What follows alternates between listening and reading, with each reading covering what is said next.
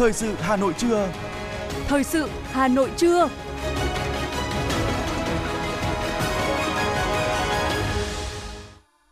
Kính chào quý vị và các bạn. Bây giờ là chương trình thời sự của Đài Phát thanh Truyền hình Hà Nội. Chương trình trưa nay, Chủ nhật ngày 30 tháng 4 có những nội dung chính sau đây.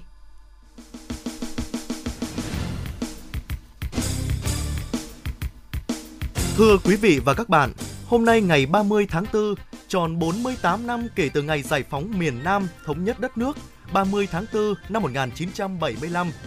Đây là một cột mốc đáng nhớ của cả dân tộc, đánh dấu 48 năm đất nước giành được độc lập tự do, đưa cả nước bước vào kỷ nguyên độc lập dân tộc và chủ nghĩa xã hội. Vào ngày này hàng năm, mỗi chúng ta lại có dịp nhìn lại hình ảnh lá cờ đỏ sao vàng tung bay trên nóc dinh độc lập, biểu tượng sự toàn thắng của chiến dịch Hồ Chí Minh lịch sử.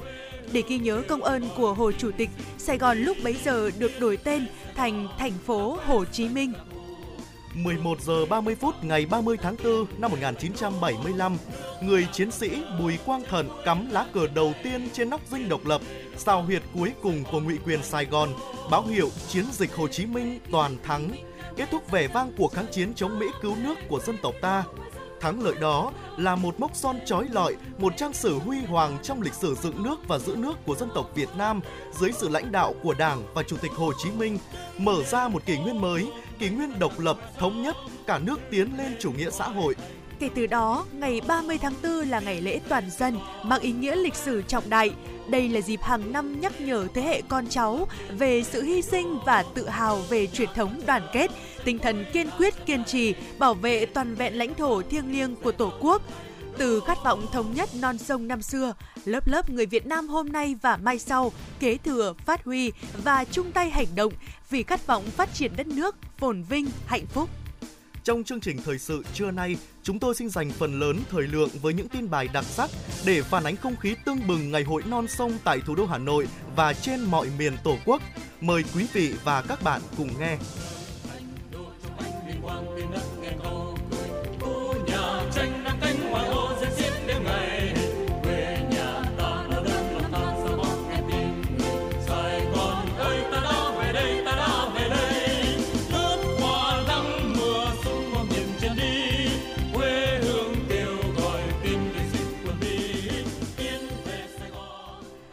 Thưa quý vị và các bạn, ngày 30 tháng 4 năm 1975, Đại thắng mùa xuân đã làm thất bại hoàn toàn cuộc chiến tranh xâm lược và ách thống trị thực dân mới của đế quốc Mỹ ở miền Nam, giải phóng hoàn toàn miền Nam, thống nhất đất nước. Chiến thắng này là thành quả vĩ đại trong sự nghiệp giải phóng dân tộc do Đảng ta và Chủ tịch Hồ Chí Minh lãnh đạo, là trang sử hào hùng, trói lọi trên con đường dựng nước và giữ nước hàng ngàn năm lịch sử của dân tộc.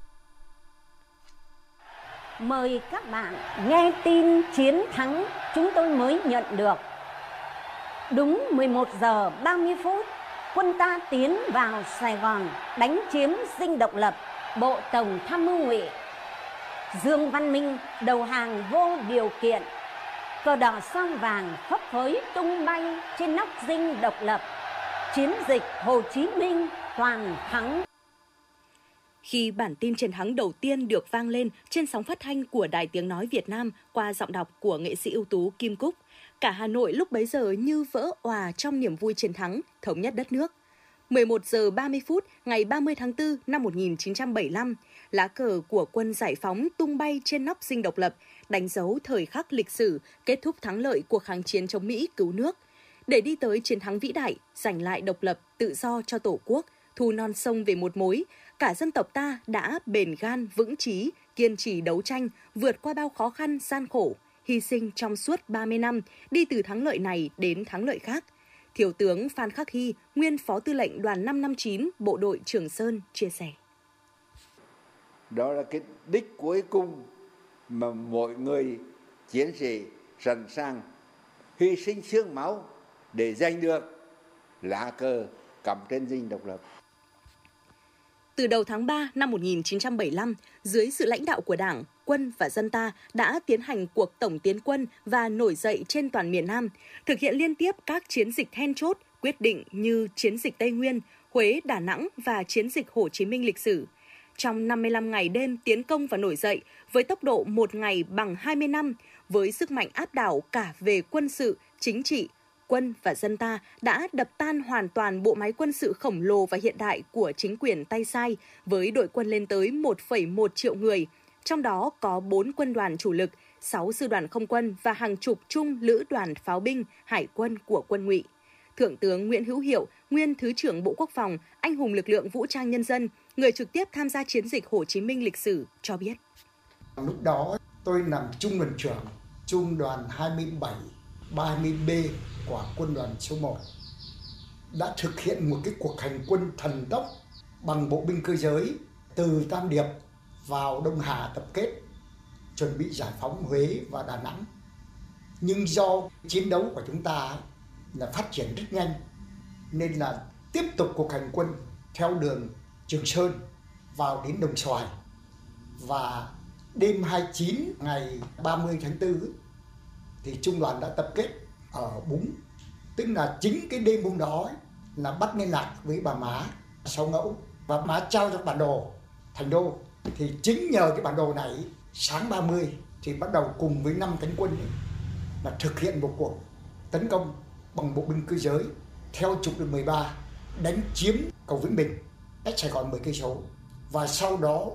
cùng với các cái hướng tấn công trên năm mũi đánh chiếm bộ tư lệnh thiết giáp của quân ngụy ở Gò Vấp chiếm cái lục quân công trưởng 13 căn cứ và chiếm cái tổng nghị viện Cộng Hòa cùng với năm cánh quân vào lúc khoảng 10 giờ 30 thì hoàn thành cái nhiệm vụ giải phóng miền Nam thống nhất đất nước. Trong cuộc tổng tiến quân chiến lược mùa xuân năm 1975, nhờ đoàn kết, nhất trí cao độ, Đảng ta đã đưa ra được những quyết định sáng suốt và chính xác, phân tích, đánh giá đúng tình hình thế giới, trong nước, so sánh lực lượng địch ta, xác định đúng thời cơ lịch sử, hạ quyết tâm chiến lược chính xác để mở cuộc tổng tiến công chiến lược, giành thắng lợi triệt để trong thời gian ngắn nhất. Thượng tướng Nguyễn Huy Hiệu cho biết thêm. Nhưng mà khi thời cơ xuất hiện, ấy, Bộ Tham mưu Chiến lược của Đảng, đó là Quân ủy Trung ương và Bộ Chính trị quyết định mở chiến dịch Hồ Chí Minh mà trước đó đã định đến trong 2 năm, năm 75 đến năm 76. Nhưng thời cơ đã đến rồi thì đây là quyết định hết sức sáng tạo và quyết đoán của quân ủy trung ương và bộ chính trị là mở chiến dịch Hồ Chí Minh bằng 5 mũi tiến công,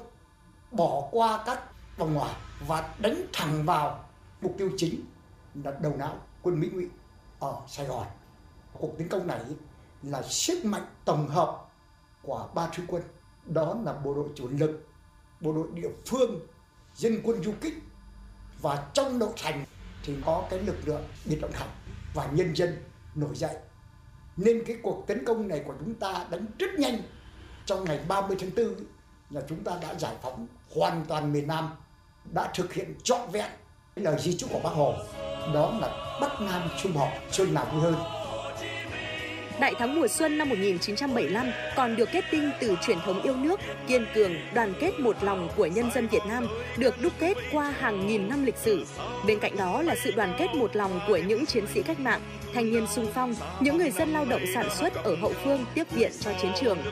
48 năm đã trôi qua, tinh thần ấy được tiếp nối thành tinh thần đại đoàn kết, đồng lòng nhất trí vượt qua mọi khó khăn thử thách, đưa đất nước tiến lên.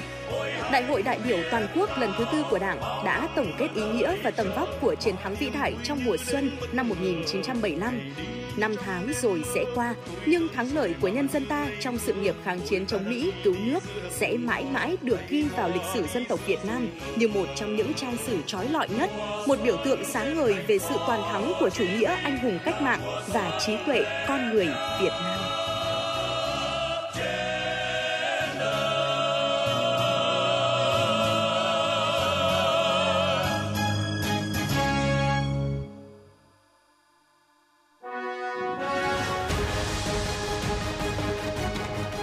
Thời sự Hà Nội, nhanh, chính xác, tương tác cao. Thời sự Hà Nội, nhanh, chính xác, tương tác cao.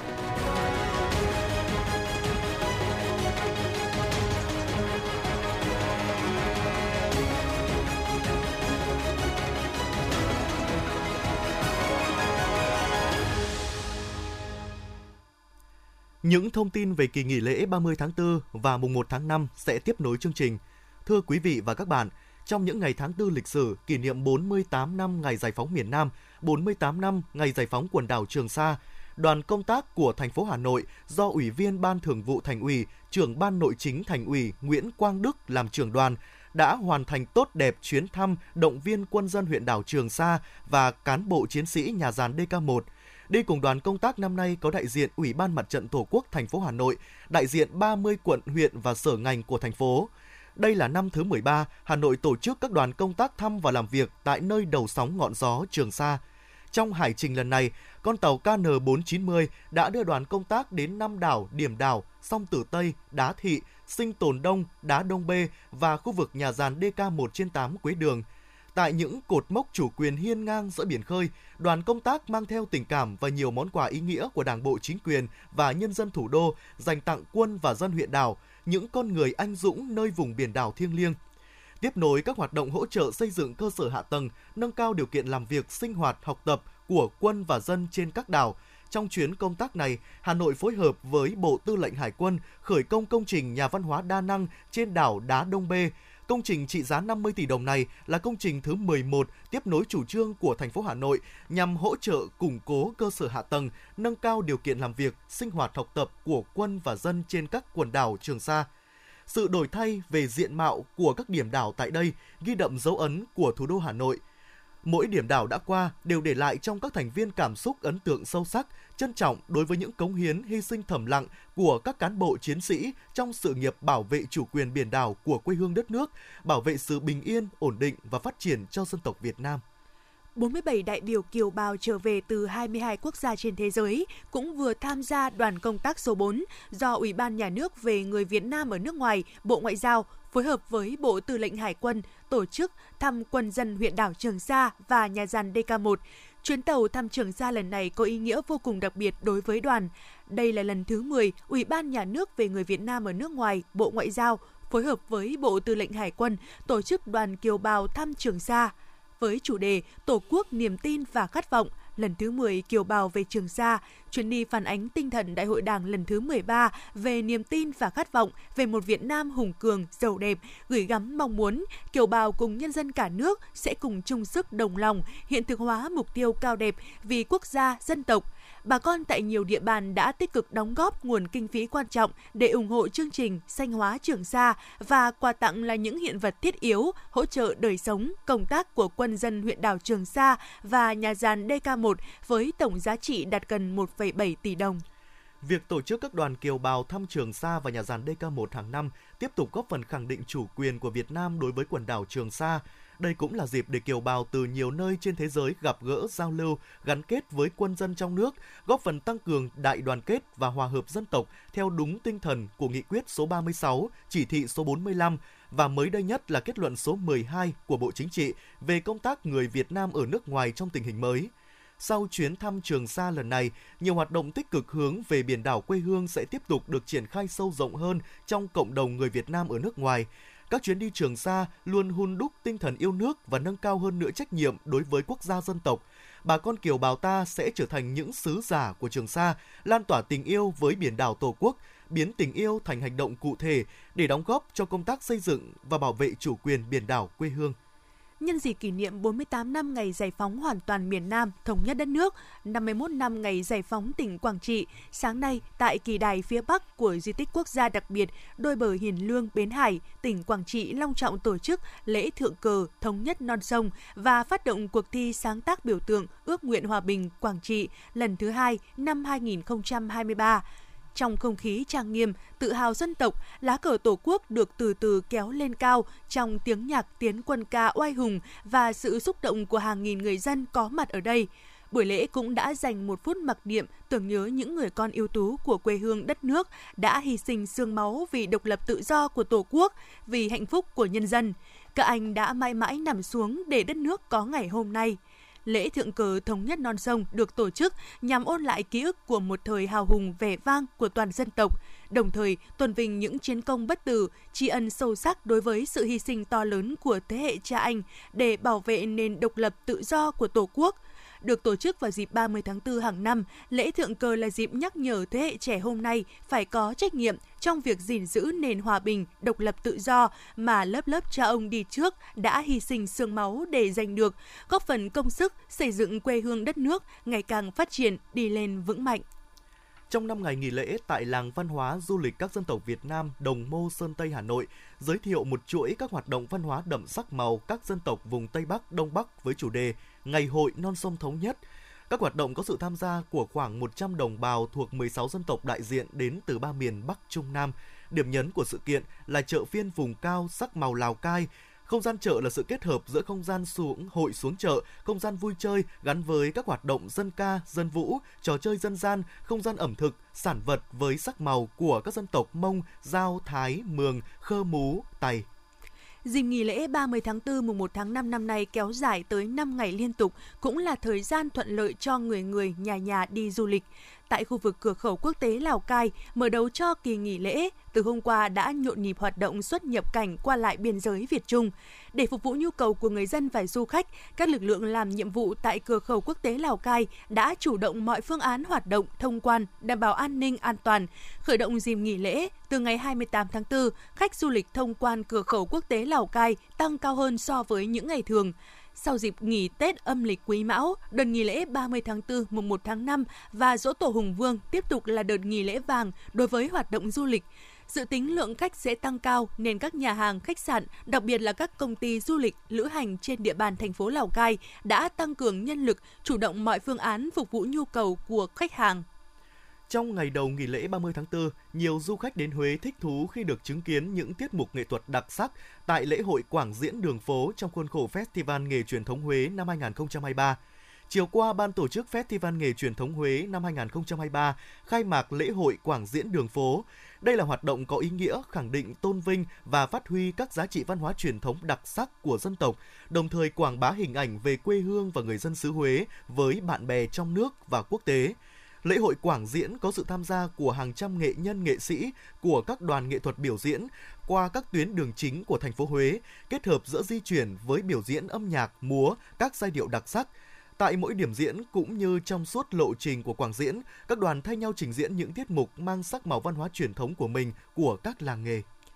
Trong ngày đầu của kỳ nghỉ lễ 30 tháng 4 mùng 1 tháng 5, tại thành phố Đà Nẵng cũng đã diễn ra nhiều sự kiện, hoạt động văn hóa, thể thao, giải trí hấp dẫn từ núi xuống biển, tạo không khí tươi vui chào mừng các ngày lễ lớn và thu hút người dân và du khách đổ tới các điểm đến nổi tiếng của thành phố để vui chơi thư giãn thành phố Đà Nẵng chính thức khai trương tuyến du lịch đường thủy quanh bán đảo Sơn Trà, kết nối chương trình tour lên rừng xuống biển để phục vụ nhu cầu tham quan, vui chơi, giải trí của người dân và du khách.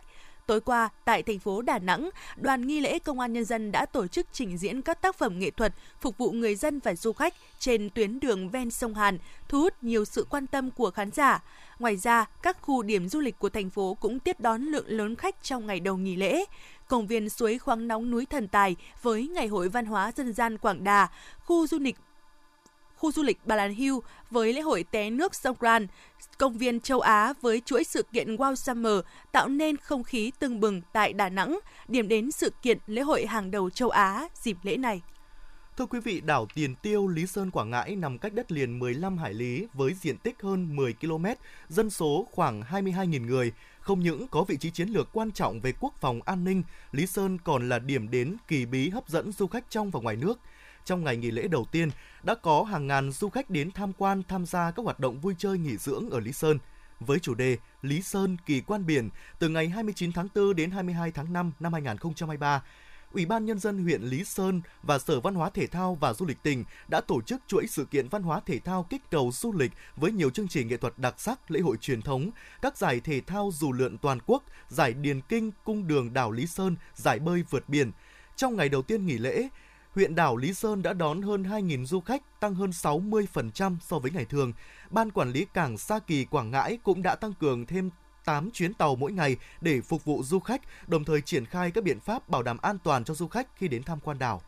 Thưa quý vị và các bạn, dịp lễ 30 tháng 4 mùng 1 tháng 5 năm nay được nghỉ 5 ngày nên nhu cầu nghỉ ngơi, đi du lịch của người dân tăng cao. Bên cạnh việc lựa chọn các chuyên du lịch xa thì à, một lượng lớn du khách đã lựa chọn các khu điểm du lịch sinh thái tại huyện Ba Vì để tận hưởng kỳ nghỉ dưỡng an toàn, trải nghiệm trọn vẹn giữa không gian thiên nhiên gần gũi. Đây chính là một cơ hội tốt để ngành du lịch của Ba Vì đẩy mạnh phát triển. Vườn quốc gia Ba Vì, huyện Ba Vì, nằm ở phía Tây, cách trung tâm thủ đô Hà Nội khoảng 50 km.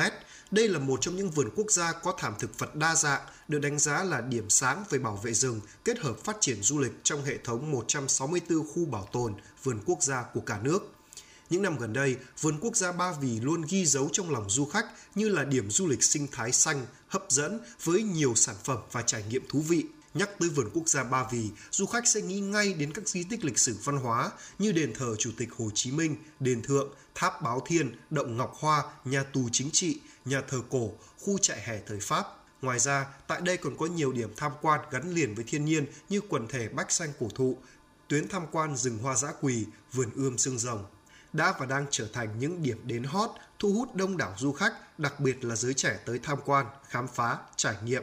Bạn Lê Thị Tâm, một du khách cho biết. 30 tháng 4, 1 tháng 5 sắp tới không uh, đi du lịch xa thì tôi sẽ chọn Ba Vì là một địa điểm để du lịch. Uh, thời tiết ở đây khá là mát mẻ. Mặc dù bây giờ đã 12 giờ trưa nhưng mà đứng đây vẫn cảm thấy không quá là nóng. Uh, ở đây còn có nhiều địa điểm check-in và uh, và dịch vụ bên này cũng khá là tốt ạ.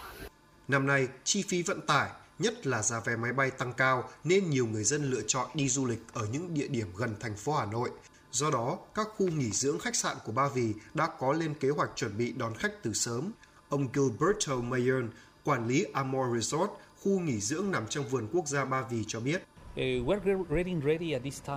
Hiện khách sạn của chúng tôi đã đạt công suất phòng rất là cao từ 80 đến 100%. Nhân những ngày lễ này thì chúng tôi sẽ chào đón các vị khách của mình bằng những hoạt động trong môi trường rừng núi tuyệt đẹp này. Chúng tôi cũng sẽ có nhiều hoạt động ngoài trời cho khách hàng để mọi người có cái sự lựa chọn đa dạng. Đặc biệt là chúng tôi phục vụ các cái món ăn uh, cả Việt Nam và cả quốc tế. Ví dụ như tôi có thể kể đến như là món thịt đá điểu của khu vực Ba Vì. Theo thống kê của vườn quốc gia Ba Vì, Hoạt động khai thác và phát triển du lịch của vườn trong thời gian qua đã đạt kết quả khá khả quan. Tăng trưởng bình quân về du lịch đạt khoảng 25% trên một năm. Ba năm qua đã có gần 400.000 lượt khách tham quan, nghỉ dưỡng, học tập. Trong đó khách ở khu vực Hà Nội chiếm 80%, khách quốc tế chiếm 1,4%. Với cách làm bài bản, đơn vị này luôn hướng tới mục tiêu bảo vệ môi trường thiên nhiên như một cách xanh hóa sản phẩm để phát triển du lịch bền vững. Ông Đỗ Thế Hữu, Giám đốc Vườn Quốc gia Ba Vì cho biết, phải ưu tiên theo thứ tự ưu tiên đó là công tác bảo tồn là phải phải tốt nhất. Phải ưu tiên nhất quan tâm nhất và phải đầu tư mọi uh, lĩnh vực về nguồn lực về kinh kinh phí. Uh, nếu không bảo tồn được thì cũng không có du lịch. Nên là buộc là chúng ta phải duy trì uh, cái cái trạng thái rừng tự nhiên cái môi sinh môi trường ở đây tôn tạo thêm cảnh quan uh, di tích lịch sử và Ờ, tăng cường cái công tác ờ, tuyên truyền quảng bá để làm sao để mà các cái sản phẩm du lịch của Ba Vì để lan tỏa ra, đông đối với du khách đến. Thế và ờ, thực sự là cái việc phát triển du lịch cũng là cần thiết để là cái động lực bổ sung hỗ trợ và nó quay trở lại đầu tư cho cái bảo tồn. À, tuy nhiên thì à, chúng ta phải à, song song hai việc đó giữa bảo tồn và phát triển phải song song để à, nó làm sao mà giữa nó phát triển bền vững và chúng ta phải giữ được rừng, chúng ta phải giữ được cái cảnh quan này nhằm chuẩn bị chu đáo cũng như bảo đảm an toàn cho du khách tới tham quan, nghỉ dưỡng trên địa bàn huyện Ba Vì trong dịp nghỉ lễ 30 tháng 4 và mùng 1 tháng 5. Huyện đã có văn bản gửi các đơn vị kinh doanh du lịch yêu cầu bảo đảm những điều kiện về cơ sở vật chất, niêm yết công khai giá bán hàng hóa, dịch vụ và bán đúng giá, không để xảy ra vi phạm trong lĩnh vực kinh doanh du lịch, an toàn thực phẩm, vệ sinh môi trường.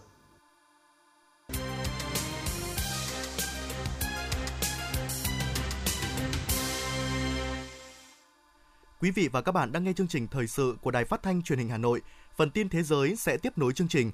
Thủ tướng Nhật Bản Kishida Fumio dự kiến sẽ thăm Hàn Quốc trong vài tuần tới và hội đàm với Tổng thống Yoon suk yeol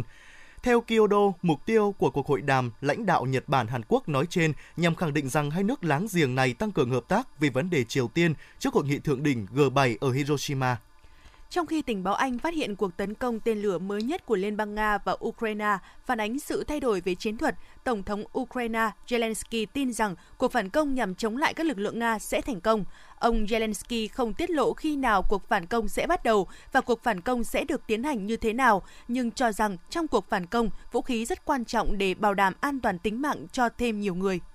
Tối ngày 29 tháng 4 theo giờ địa phương, Mỹ đã sơ tán nhóm thường trú nhân và công dân đầu tiên của nước này khỏi Sudan kể từ khi giao tranh nổ ra ở thủ đô Khartoum của quốc gia Bắc Phi này vài tuần trước. Tuyên bố không nói rõ có bao nhiêu người trong đoàn, nhưng nói rằng hàng trăm người Mỹ đã rời khỏi Sudan. Ngoài các nhà ngoại giao đã rút khỏi đây bằng cầu không vận do quân đội chỉ huy cách đây một tuần. Chính phủ Burkina Faso đã thông qua việc gia hạn tình trạng khẩn cấp thêm 6 tháng tại 8 trong số 13 vùng của đất nước. Thông cáo Hội đồng Bộ trưởng Burkina Faso nêu rõ, thời hạn 30 ngày đã hết và nhằm tuân thủ luật pháp, chính phủ Burkina Faso đã thông qua một dự luật nhằm mục đích kéo dài tình trạng khẩn cấp trong thời gian 6 tháng, kể từ nửa đêm ngày 29 tháng 4 cho đến nửa đêm ngày 29 tháng 10 năm 2023 giá gạo xuất khẩu của Thái Lan đã tăng lên mức cao nhất trong hơn 2 tháng trong tuần này nhờ sự gia tăng lượng đơn đặt hàng và tình trạng cạn kiệt nguồn cung khi mùa thu hoạch sắp kết thúc. Trong khi đó, giá gạo của Ấn Độ, quốc gia xuất khẩu gạo hàng đầu thế giới, đã giảm tuần thứ hai xuống mức thấp nhất hồi giữa tháng 1. Hàn Quốc đang chứng kiến những tín hiệu tích cực khi nước này ghi nhận tỷ lệ lạm phát tháng 3 tăng ít nhất trong một năm qua. Tuy nhiên, tình trạng bão giá kéo dài trong suốt hơn một năm qua đã khiến ngày càng nhiều người dân Hàn Quốc tìm tới những đơn vị bán lẻ như trên để giảm hóa đơn mua hàng. Họ cũng tìm tới những cách thức khác để tiết kiệm tiền. Các chuyên gia nhận định xu hướng tìm những cách tiết kiệm đơn giản đang ngày càng phổ biến hơn ở giới trẻ, những người thường chi tiêu hào phóng và ít tiết kiệm hơn trong các giai đoạn kinh tế hoạt động bình thường. OpenAI đã khôi phục quyền truy cập ChatGPT, dịch vụ chatbot ứng dụng trí tuệ nhân tạo AI tại Italy sau khi tiến hành một số thay đổi liên quan đến quyền riêng tư. Trong số các thay đổi, OpenAI đã làm rõ hơn cho người dùng châu Âu về cách xóa dữ liệu cá nhân khỏi công cụ chatbot này, đưa thêm các trang và biểu mẫu mới mà người dùng tại Liên minh châu Âu có thể gửi để xóa dữ liệu cá nhân theo quy định bảo vệ dữ liệu chung của châu Âu. Công ty cũng công bố một bài viết trong trung tâm trợ giúp nêu rõ cách thức OpenAI và ChatGPT thu thập thông tin cá nhân.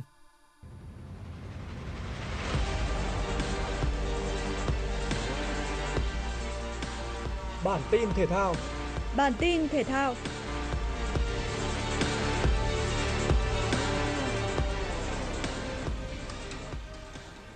Môn bóng đá nam SEA Games 32 chính thức khởi tranh với các trận đấu đầu tiên tại bảng A. Dù được đánh giá là ứng cử viên nặng ký cho tấm huy chương vàng và có sức mạnh vượt trội so với đối thủ ở trận giao quân là U22 Philippines, nhưng U22 Indonesia lại nhập cuộc khá chậm chạp và thi đấu không ấn tượng trước sự kỳ vọng của người hâm mộ. Dẫu vậy, đội bóng xứ Vạn Đảo vẫn có được bàn thắng ở những phút cuối cùng của hiệp 1 với pha lập công của Marcelino. Sang hiệp 2, U22 Indonesia thể hiện lối chơi mạch lạc hơn nhưng cũng phải chờ đến những phút cuối cùng của trận đấu. Ifan và các đồng đội mới có thêm hai bàn thắng liên tiếp ở các phút 90 và 90 cộng 2 để mang về chiến thắng chung cuộc 3-0.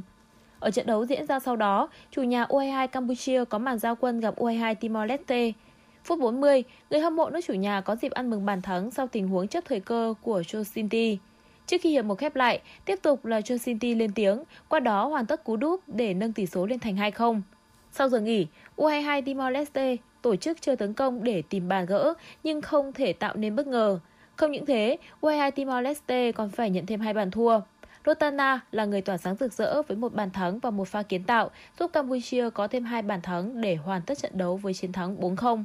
Với các kết quả này, U22 Campuchia và U22 Indonesia đều giành 3 điểm, nhưng đội chủ nhà xếp nhất bảng nhờ hiệu số dương 4, cao hơn so với dương 3 của Indonesia. Trong khi đó, vị trí thứ ba thuộc về U22 Myanmar, đội chưa đá trận giao quân. Còn U22 Philippines và U22 Timor-Leste chia nhau hai vị trí cuối bảng. Ở lượt trận thứ hai bảng A, môn bóng đá nam SEA Games 32 sẽ diễn ra vào ngày 2 tháng 5. U22 Myanmar gặp U22 Timor-Leste và U22 Campuchia đối đầu với U22 Philippines. Vào lúc 19 giờ tối nay, đội tuyển U22 Việt Nam sẽ có trận giao quân ở bảng B gặp đối thủ U22 Lào. Với sự nhìn hơn về lực lượng, thầy trò huấn luyện viên Philip Chuze được kỳ vọng sẽ giành chiến thắng ở cuộc so tài này. Trước đó, huấn luyện viên trưởng Philip Chuze đã lựa chọn 20 cầu thủ vào danh sách chính thức của đội tuyển U22 Việt Nam tham dự SEA Games. Ba cầu thủ phải nói lời chia tay với các đồng đội là hậu vệ Giáp Tuấn Dương, tiền vệ Ngô Đức Hoàng và tiền đạo Bùi Vĩ Hào. Vị trí thủ môn dự phòng là Cao Văn Bình. Đây có thể xem là một trong những quyết định khó khăn đối với nhà cầm quân người Pháp, bởi 24 cầu thủ trong danh sách rút gọn trước khi sang Campuchia đều là những gương mặt xuất sắc và hoàn toàn xứng đáng được góp mặt tại Đại hội thể thao khu vực. Tuy nhiên, theo điều lệ môn bóng đá nam, mỗi đội chỉ được quyền đăng ký tối đa 20 cầu thủ trong danh sách chính thức và thêm một thủ môn để dự phòng trường hợp có chấn thương không thể thi đấu ở vị trí này. Đài khí tượng thủy văn khu vực Đồng bằng Bắc Bộ dự báo, hôm nay khu vực Hà Nội giảm mây, hưởng nắng, gió đông bắc cấp 2, thời tiết lạnh về đêm và sáng sớm, nhiệt độ thấp nhất phổ biến từ 20 đến 22 độ. 3 ngày còn lại của kỳ nghỉ lễ, từ ngày mùng 1 đến ngày mùng 3 tháng 5, thành phố Hà Nội ngày nắng, đêm không mưa, nhiệt độ tăng dần về trưa và chiều, mức cao nhất ngày mùng 1 tháng 5 là 28 đến 30 độ, ngày mùng 2 tháng 5 là 29 đến 31 độ, ngày mùng 3 tháng 5 là 31 đến 33 độ. Các nơi còn lại thuộc miền Bắc từ ngày 30 tháng 4 đến ngày 3 tháng 5, mưa vài nơi về chiều tối và đêm, ngày nắng. Riêng các tỉnh thuộc phía Tây Bắc Bộ, ngày 1 và 2 tháng 5 có mưa rào và rông rải rác, ngày mùng 2 và mùng 3 tháng 5 có nắng nóng cục bộ. Quý vị và các bạn vừa nghe chương trình thời sự của Đài Phát thanh Truyền hình Hà Nội, chỉ đạo nội dung Nguyễn Kim Khiêm, chỉ đạo sản xuất Nguyễn Tiến Dũng, tổ chức sản xuất Trà Mi, chương trình do biên tập viên Thùy Chi, phát thanh viên Võ Nam Thúy Hằng cùng kỹ thuật viên Kim Thoa phối hợp thực hiện. Xin chào và hẹn gặp lại.